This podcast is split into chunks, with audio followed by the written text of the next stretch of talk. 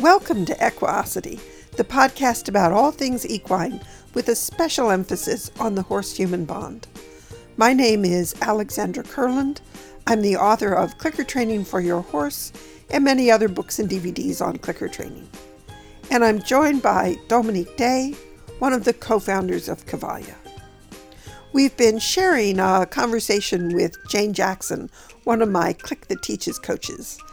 In last week's episode, Jane described a procedure she developed to help her super vigilant horse, Percy, to be able to go with her away from the barn without constantly spooking and needing to look at every little change in the environment. Jane followed a five day pattern which she described for us.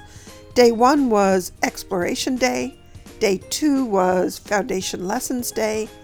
On day three, she built short chains using the foundation behaviors. And on day four, she introduced a relatively new behavior. And on day five, she combined that behavior with the foundation lessons to produce even longer chains. On day six, she moved to a new location, which was very close to the area she had just been working in, and she began the process all over again. We stopped just as we were beginning to discuss another procedure she had used the year before. This one helped all her horses adjust to daily environmental changes. We'll pick up again where we left off in this part of the conversation. That's often when you see at clinics, it's so ironic because sometimes it's the resident Yes. horses that struggle the most because they're they they know what their world normally looks like. Their their world does not normally have a line of chairs and all these people Yep. in it. But the the horses coming in, for all they know, that's how this arena Yep. always looks. We used to say that when It's we that were when we were eventing was that people would say to the the Yeah. resident, you know, so a farm is hosting an event and we'd say, "Oh, well you live here. You're so lucky. You got to school all over, over all these jumps." And Uh-huh. they would say and their horses would say those jumps didn't have flags and numbers on them yesterday when we were schooling for the last six months. That's right. Now they do. That's, That's right. different. And the horses that came in, That's right. They'd never seen those jumps before, so they had no expectation of what they were supposed to look like. So I think maybe you need to describe the change something every day Okay. experiment because that was that was I just thought that was fascinating and brilliant and what a good idea to actually implement it. So that was 2017's project, in which, so all these youngsters that I raised, all these youngsters, these three youngsters that I raised, um, you know, we played the Touch the Goblins game, which is, you know, one of Alex's games that if they see something scary, you walk up and you touch it and you get a click and a treat. And over time, they learn to be very brave and bold with new and scary things. Although, stimulus control is important. I learned when my young horses would drag me toward a hay rake and want to touch it, and I'd say, no, no, no, no, no, no. um, We just orient to yeah. this one. um, We just all you have to do yeah, is right. look at it. You don't it. have to touch it. You don't have to get one of those tines up your nostril. Um, right. so they had all learned that if they saw something scary, they could walk up to it, touch it, and get a click and a treat. So most things weren't scary as long as they could touch it. It was all these, we can't touch everything in the world. Mm-hmm. We certainly can't touch bears coming out of the woods. We can't touch the cattle that are 20 acres away but on the top of the hill. So I was having trouble with Percy, but you know, the other horses would look as well when they would see something in the distance. So if I was working in the arena, for instance, and my husband was out working sheep on the hillside, you know, they wanted to stop and watch it. They didn't want to ignore it. And I couldn't take them up to the sheep and the border collie and the husband and all the moving to say, okay, this is it. You can sniff it, you can touch it, you can get a click and a treat. And now we'll walk 20 acres back to the, the arena and finish the day. So I wanted them to get used to things that they couldn't touch and that they couldn't interact with. So I set a timer on my phone for every morning so that it would go off, just in case I forgot, it would go off while I was doing my chores. and it said change something or something like that. And what that meant was I had to go out and look around at my horse's environment and I had to change something. Um, and so I started with hula hoops because they weren't, there was something that they were, I, my goal was not to terrify my horses. My goal was just to gradually introduce things, changes in the environment. So I knew they were comfortable with hula hoops because we'd done stuff with them before. So the first day I just took one out and I propped it up outside, you know, against a fence post or something outside their paddock. And it was just there. And they kind of looked at it and thought it was weird. And then the next day I moved it. And the day after that I moved it. So every day it was like in a different place until they weren't, you know, I could turn them out in the morning and they weren't even noticing it. So then I did different things. And so I started hanging, you know, I got some of that plastic tape and I hung streamers of tape off of a hula hoop and hung it in places. And over time, I started hanging it in places that it would move more. So the big arch over the, the round pen gate goes, I don't know, 15 feet up into the air or something. And so by hanging it there, it could spin freely in the breeze and move around. And then I added different things so that every day, all year, when my horses came out of the barn, they would see something different. Or when we walked to the arena. But I made sure it was always where everybody could see it, but nobody could touch it. Because I didn't want them to be able to go up and experiment with it, not to mention that they would have dragged it into the paddock, had all kinds of fun with it. So that just got everybody used to something different in the environment. And I say in my blog post, the thing that really blew my mind was at the end of the year, I got a load of shavings, and, and we get our shavings in bales and they're wrapped in plastic wrap. But they get delivered on a pallet of 40 shavings, and the entire pallet is wrapped with bale wrap. So that those big, like three feet wide sheets of white plastic, the whole thing was is wrapped in that. And we had gotten a pallet load, and it had rained so that when I unwrapped it, I had this, you know, I hate that plastic stuff, but I had this, you know, like yes. 50 foot long roll of wet plastic. And thankfully, we can recycle it, but I needed to get it dry. And I had a working student there with me that day, and I said, Would you just hang this on the round pen? And in my mind, she was just sort of going to drape it over the round pen that was furthest from the paddock so that it could dry in the sun because it was a sunny day.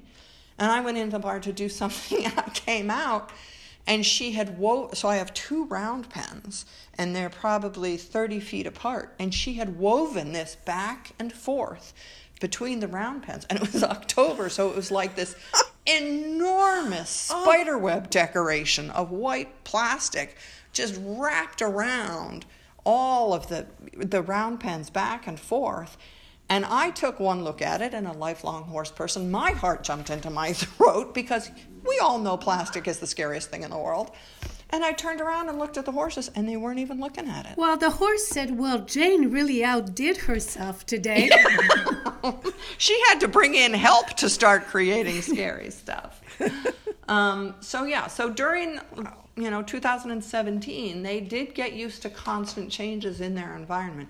And you're right alex that may have been an important foundation to everything else that i did this past year. Yes. Well i love how methodical and how you keep the data and i think that's fabulous. And that you stay with you stay with something long enough. Yes. That was an expression that I learned from John Lyons. The the longer you stay with an exercise, the more good things that you see that it gives you. And that, to me, that is a real core training mantra. The longer you stay with an exercise, the more good things you see that it gives you. And that very often people stop too soon. Yeah. Mm-hmm. You know, they'll do, they'll spend a day or two or three mm. working with something, and then they're on to something else. Mm. But when I've really had the uh, I want to say sort of the huge breakthrough moments or real discoveries or real uh, advancements in what my horses are doing, it's because I stayed for a long time studying one tiny little aspect of the work or staying with an exercise over a period of many, many, many sessions. And you get this huge cumulative effect. And that's really what you're seeing with Percy. And, you know, I mean, if anybody listening is interested in trying something like, this and you think, well, I'm not going to waste a whole year just doing this, another piece of it is that you know, so I started in February, and the snow melts by June around here. Um, right. Once my once the snow melted and my arena opened up, I went to every other day so that I was working him in the arena on alternate days as well. So I could go on. You know, we were working on other things, but I was able to continue that prog- project and progress on an every other day basis. And honestly, part of my mind also is that those days will become the same maybe this year in that we'll work in the arena for 20 minutes and then we'll go for a walk so that yes. I'll still be able to make progress while it's not as if I have to neglect everything else I ever wanted to do with my horse. And that's more real life. You know, you work for a while and then you take them for a hack, or vice versa. You go out for a hack and then you go work in the arena for a little while. So, but you know what's great about this too? What I for me, what it really boils down to is when you feel that you are progressing. I think you know you know you're on the right track. Right. I find it's interesting, like when you have a project like this, I would love to dissecate it with uh, people like Susan mm-hmm. and Jesus to understand more. But bottom line, for practical real life, is that you made progress and so you know you made the right choices for your for this animal because you it went in the right direction. And that that is on you know there's you can't um it's, it's undeniable you know if if you made progress and you can now take this horse down the road it says something. And you know dominique how you're always asking me the duration question how do I build duration? How do, well, yeah. this, I mean, this is duration. So Jane started with a horse yeah. who had very little duration in terms of being able to walk away from the barn. Mm-hmm. Um, and now you can walk considerable distances with this horse staying relaxed next to you. So you've built duration, and this is a, a one of many strategies for building duration. So, would you say this is an example of bending the um, the coat hanger? Call, the right. coat hanger, small and uns- every every day, every day for nine months. Right. But what I'm building duration in is emotions. Yes. I'm not building duration in ability. This horse can walk. It's not that I'm building mm. duration in good behavior. I'm building duration in emotional relaxation. Well, this, this. Yeah. and what you said earlier, Dominique, too, is so true. Is I would love to ask Susan, you know, I this horse was at threshold constantly. I know um, that's that's what makes this case so interesting, and that brings up so many questions for me. Well, and you know, I'll tell you, and I don't have results, so this is a tease, but I have used this, I took this same method and I've used it three other ways. So I used it also with Percy in the arena, and I won't go into detail on how I did this, but basically, I used, I wanted to get him comfortable doing different things in the arena that normally got him emotionally upset, mm-hmm. and I used it with him, and it was incredibly effective. So that's what I did starting in June on every other day. I've also used it with two dogs, fearful dogs of clients. And the reason I say I don't have results is because they're not my animals, and um, so I don't know how far people took it, but I do know that they were animals which had so much fear that they weren't going to just get used to people by giving them time. Mm-hmm. These were animals who had such a fearful history that they were willing to go, you know, in one situation, the dog, you know, was on a long rope, and whenever I came, she would go hide in the woods. And because of her history, we don't know exactly what it was. But when you get these animals who are incredibly fearful of something, maybe it's history, maybe it's genetic, by giving, I, I feel like you have to have them at threshold because they're never going to voluntarily push that themselves. You know, we think of dogs wanting to be social. So if they just get used to our presence, they will then allow us to get closer and closer. But if their history has taught them that people are dangerous, why would they ever make that move? So whether it's a hoarding situation, well, it's it's control. It's it's always that reinforcer having control over your own outcomes. and if you have learned that the the way to be safest is to just avoid people completely, well, that's what when you t- throw a tantrum, that's a way to control your outcome because obviously it has worked for these animals that you know if they go back and forth back and forth like frenetic animals people will leave them alone and won't ask for much because they're so difficult to handle so it has this behavior has been reinforced in the past somehow Right.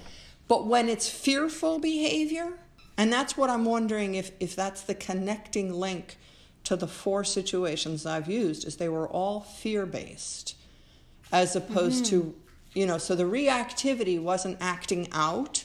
It's it wasn't a you know aggression situation to get people away. It was a complete avoidance of the scary thing, whether it was the environment or in the case of the two dogs, the people. And so by giving them a set routine of three to five behaviors that we're going to do, and we're going to practice them without anybody around. And once you're solid with them and you know what you're doing and you're comfortable responding, now we're going to introduce a person into the environment at a huge distance. And I'm just going to ask you to do these five behaviors, and then you can go hide under the bed again. And the next time that person comes, I'm going to ask you to go 10 feet closer, and we're going to do these five behaviors, and then you can go hide under the bed again. And I saw progress. As I say, I don't have end results because they're not my animals, and at some point people's budgets run out and they can no longer keep doing this. But with one dog, the one who literally hid in the woods the day I went to do an evaluation, six weeks later, she took food out of my hand Wow. And she and that's only once a week going to see her Wow. and she wouldn't do that with anybody else The neat thing, Jane, is by sharing this in this podcast, we've now you've now shared this with a lot of people.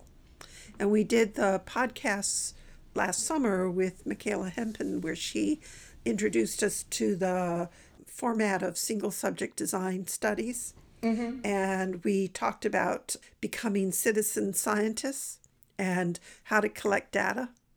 So I dare say that there will be people listening to this podcast who have horses that whose world has shrunk down to very small areas because for whatever reason they have not been able to handle the horses when they start to move into more challenging, more distracting, more distant locations around their property. And so it will be really interesting. I suspect there will be people who are going to get curious and create their own version of what you have done. And I hope that they do. and i would love to hear about it Exactly. We want to hear about it. We want you to collect, we want people to try it. We want people to collect data, to, to get in touch with Jane, to get it to stay in touch with us. So Jane, speaking of getting in touch with with you, so your website again is so yes everything is bookends farm so the website is bookendsfarm.com the blog is bookendsfarm.blogspot.com And my email address is bookendsfarm at gmail.com. And and I know from uh, if you can't remember all of that, if you just do a Google search on Jane Jackson, you'll turn you'll you'll turn up on that, and and that uh, you're looking for the Bookends Farm. Yep. And you you you teach at your farm, so you're in upstate Right. uh, Vermont. You're in the northern part of Vermont, and you give lessons. Yep. And you have And I have ponies here that will that give clicker training lessons. Yes. You know, they they are great to play with. And you also have your uh, summer workshop, your your Vermont intensive. Yep. Uh, do you want to say a word or two about that? Yeah, where I invite other people. And I also have a Jack Russell on the end of a squeaky toy who is telling me it's time to get out of that chair. It's time to go for a walk. Yes, yes, yes, yes.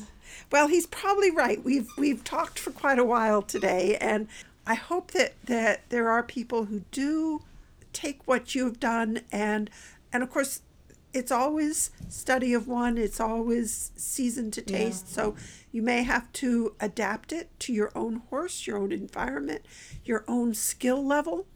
I think that's one of the reasons that I wanted to go through the introduction at the beginning of this, that so that people can understand the level of, of horse knowledge that you are bringing to this equation, as well as your understanding of uh, clicker training. But I hope people do give it a try because this is a world expander. And when you can take your horses beyond the certain boundaries Yeah. of what has locked them in, that is liberating. Mm. And it's liberating. Right. It's not just, as you say, it's not the, ge- just geographically liberating, it's emotionally liberating. Well, that's my hope. As you know, as Dominique said, this is a horse who sort of lives in fear all the time. My hope is that by getting him out and around and walking him to all the places he can see, that maybe he'll relax a little bit more in his pasture. You know, when the sheep do come over the hill in the distance or whatnot. Right. Or when the cows change color. My goodness. I mean, I'm not going to change his genes. Well, you're not change. You're not going to change his gene, but you're certainly changing his experience of the world. Exactly. Yeah. That there's another way to react. And yes, he, Right. he he'll probably always be the vigilant horse. But he can be more comfortable in his own skin. Mm. Yeah. Well, you know, when when my daughter after we weaned him from his mother, and my daughter took her mare back, she decided to stay out west, and so the mare got trucked out west. you want to take a vigilant horse and drop her into the middle of Wyoming, where the horizon is miles and miles and miles Yeah. away. She did a lot of standing and staring. So there's a big wide world out there to look Yeah. at. There is. And in, and until you have lived with one of these very vigilant horses, you really cannot appreciate the training challenges that they present. I, you know the, the the opposite of that is like our Icelandics who are just so laid back about everything. I'm still floored whenever I think about it with Sindri, who's who was our stallion, and he came from Iceland. There are no trees in Iceland, and we picked him up from the quarantine, so I know what he was exposed to here in North America. And the first time that I rode him, that I rode him out um, trail riding under trees, he didn't even look. There was no sightseeing. You would think there there'd be at least some curiosity about, oh, look at how different the world looks, but no sightseeing whatsoever. Uh-huh. And then you have the horses like Percy, Yeah. who, when a leaf moves, he's noticing. And there, and for an owner, I think there's joy in both because the laid back animal is a joy to be with, to be around. But the Percys of this world are the ones that really make us grow. Oh yes. Um, so it's um, it's a joy in Yep. no matter what. Yes.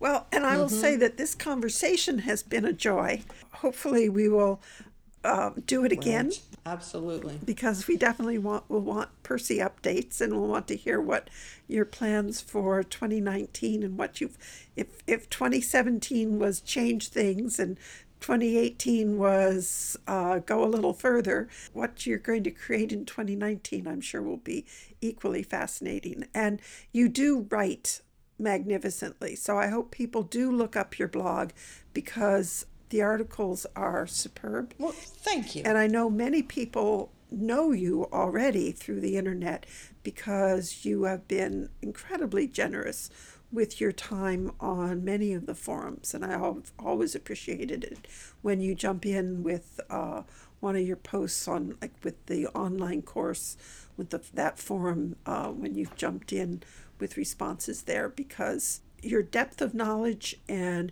your understanding of clicker training, your caring for the horse's well being, and just that very clear, down to earth instruction. And I would say one of the things that we didn't even talk about it, but that's another subject for another podcast, is one of your great interests is basic husbandry. yes. Yes, the teaching of good basic husbandry. But we'll save that for another day. Okay. Well, and you know, I just have to add for all those kind things you just said, I have received so much from so many in the form of education and free advice on internet forums and courses and people, not least of which you yourself. So um, I'm more than happy to be able to share that with others in ways that I can. So We're we're a generous bunch, clicker trainers. it, it's a wonderful culture to be in. It is because it is something you want to share. You don't want to hold it and keep it to yourself. You want to share it. and it it never ends you know it's always like we we because this is still evolving and projects like this one the one with percy i think it you know it brings something to to the general knowledge and it helps us to move forward i know the next time i see jesus and susan i'll have a couple of questions for them on that Well, be sure to let me know what you find out because you will probably that's see them before I do. Yep, probably. Yeah. You know what? It, it may, mustn't keep doing this or we'll keep talking, but it, it made me think of the 300 peck pigeon project that I did with Robin umpteen zillion years ago. Completely different structure, completely different rule set, but it was that, that there was this rule set that we were following that was designed ultimately to deal with the emotions. Right. So, so much to talk about. so that's all you're going to say about it that is, that is, that is. It's- okay Such self Yeah, control. that's right. okay Yep. I'll bring All right. it up in the next podcast. Okay. we'll, we'll, we'll let you do that. the But I sus- 300 packs. 300 peck pigeon. Yeah. I think I know what it is, and if it is what I think it is, I have a question, of course, about it. Of course. Of course. but we'll keep it for next time. That's right. That's right. Because Jane, there will definitely be a next time. Well, good. But I suspect that your your dog is wanting you to. yeah, he's been good, so He's been good. Yes, I was listening to the squeaky toy, but it's it's time to um, to thank you immensely for a great conversation, and um, Well, likewise. and It's been great fun. yeah, good. So we'll say goodbye thank for now, you, Jane. and All right. good. Stay warm, everybody. That's right. Bye. That's right. This concludes our conversation with Jane. She has certainly given us a lot of food for thought. Last summer, if you remember, we did a podcast with Michaela Hempen in which she explained how single subject design studies work. Science and training have this in common. When you get a good result, you need to test it to see how well it works when you apply it to other individuals. In this podcast, Jane told us how she tried her world expanding protocol with a couple of dogs. So she is already testing her own procedure. This is how I worked when I was developing the core lessons of equine clicker training. I would start out by asking my own horses what they thought of an idea, and my horses are very different from one another, so it was always fascinating to me to see the effect that a particular procedure might have with them. And if I liked what I was getting, I would then try it with other horses that I was working with. And if I still liked what I was getting, I would then write about it so others could test the new procedure, and I would also expand it out and, and try it with more of the horses that I was encountering. And whenever I found a procedure that brought the outliers on the bell shaped curve more into the middle, I was particularly excited, especially if it brought them from both ends. That's when you know you have something that's really worth sharing. And I found it's often the case that the same procedure mellows out both extremes, and anything that helps the outer ends of the bell shaped curve, I found also just really makes the middle, the horses that sit more in the middle, just so much better. So, what all of this boils down to is I do hope some of you try the two procedures that Jane has explained so well in this podcast. There are even more details in her blog articles, so do check those out.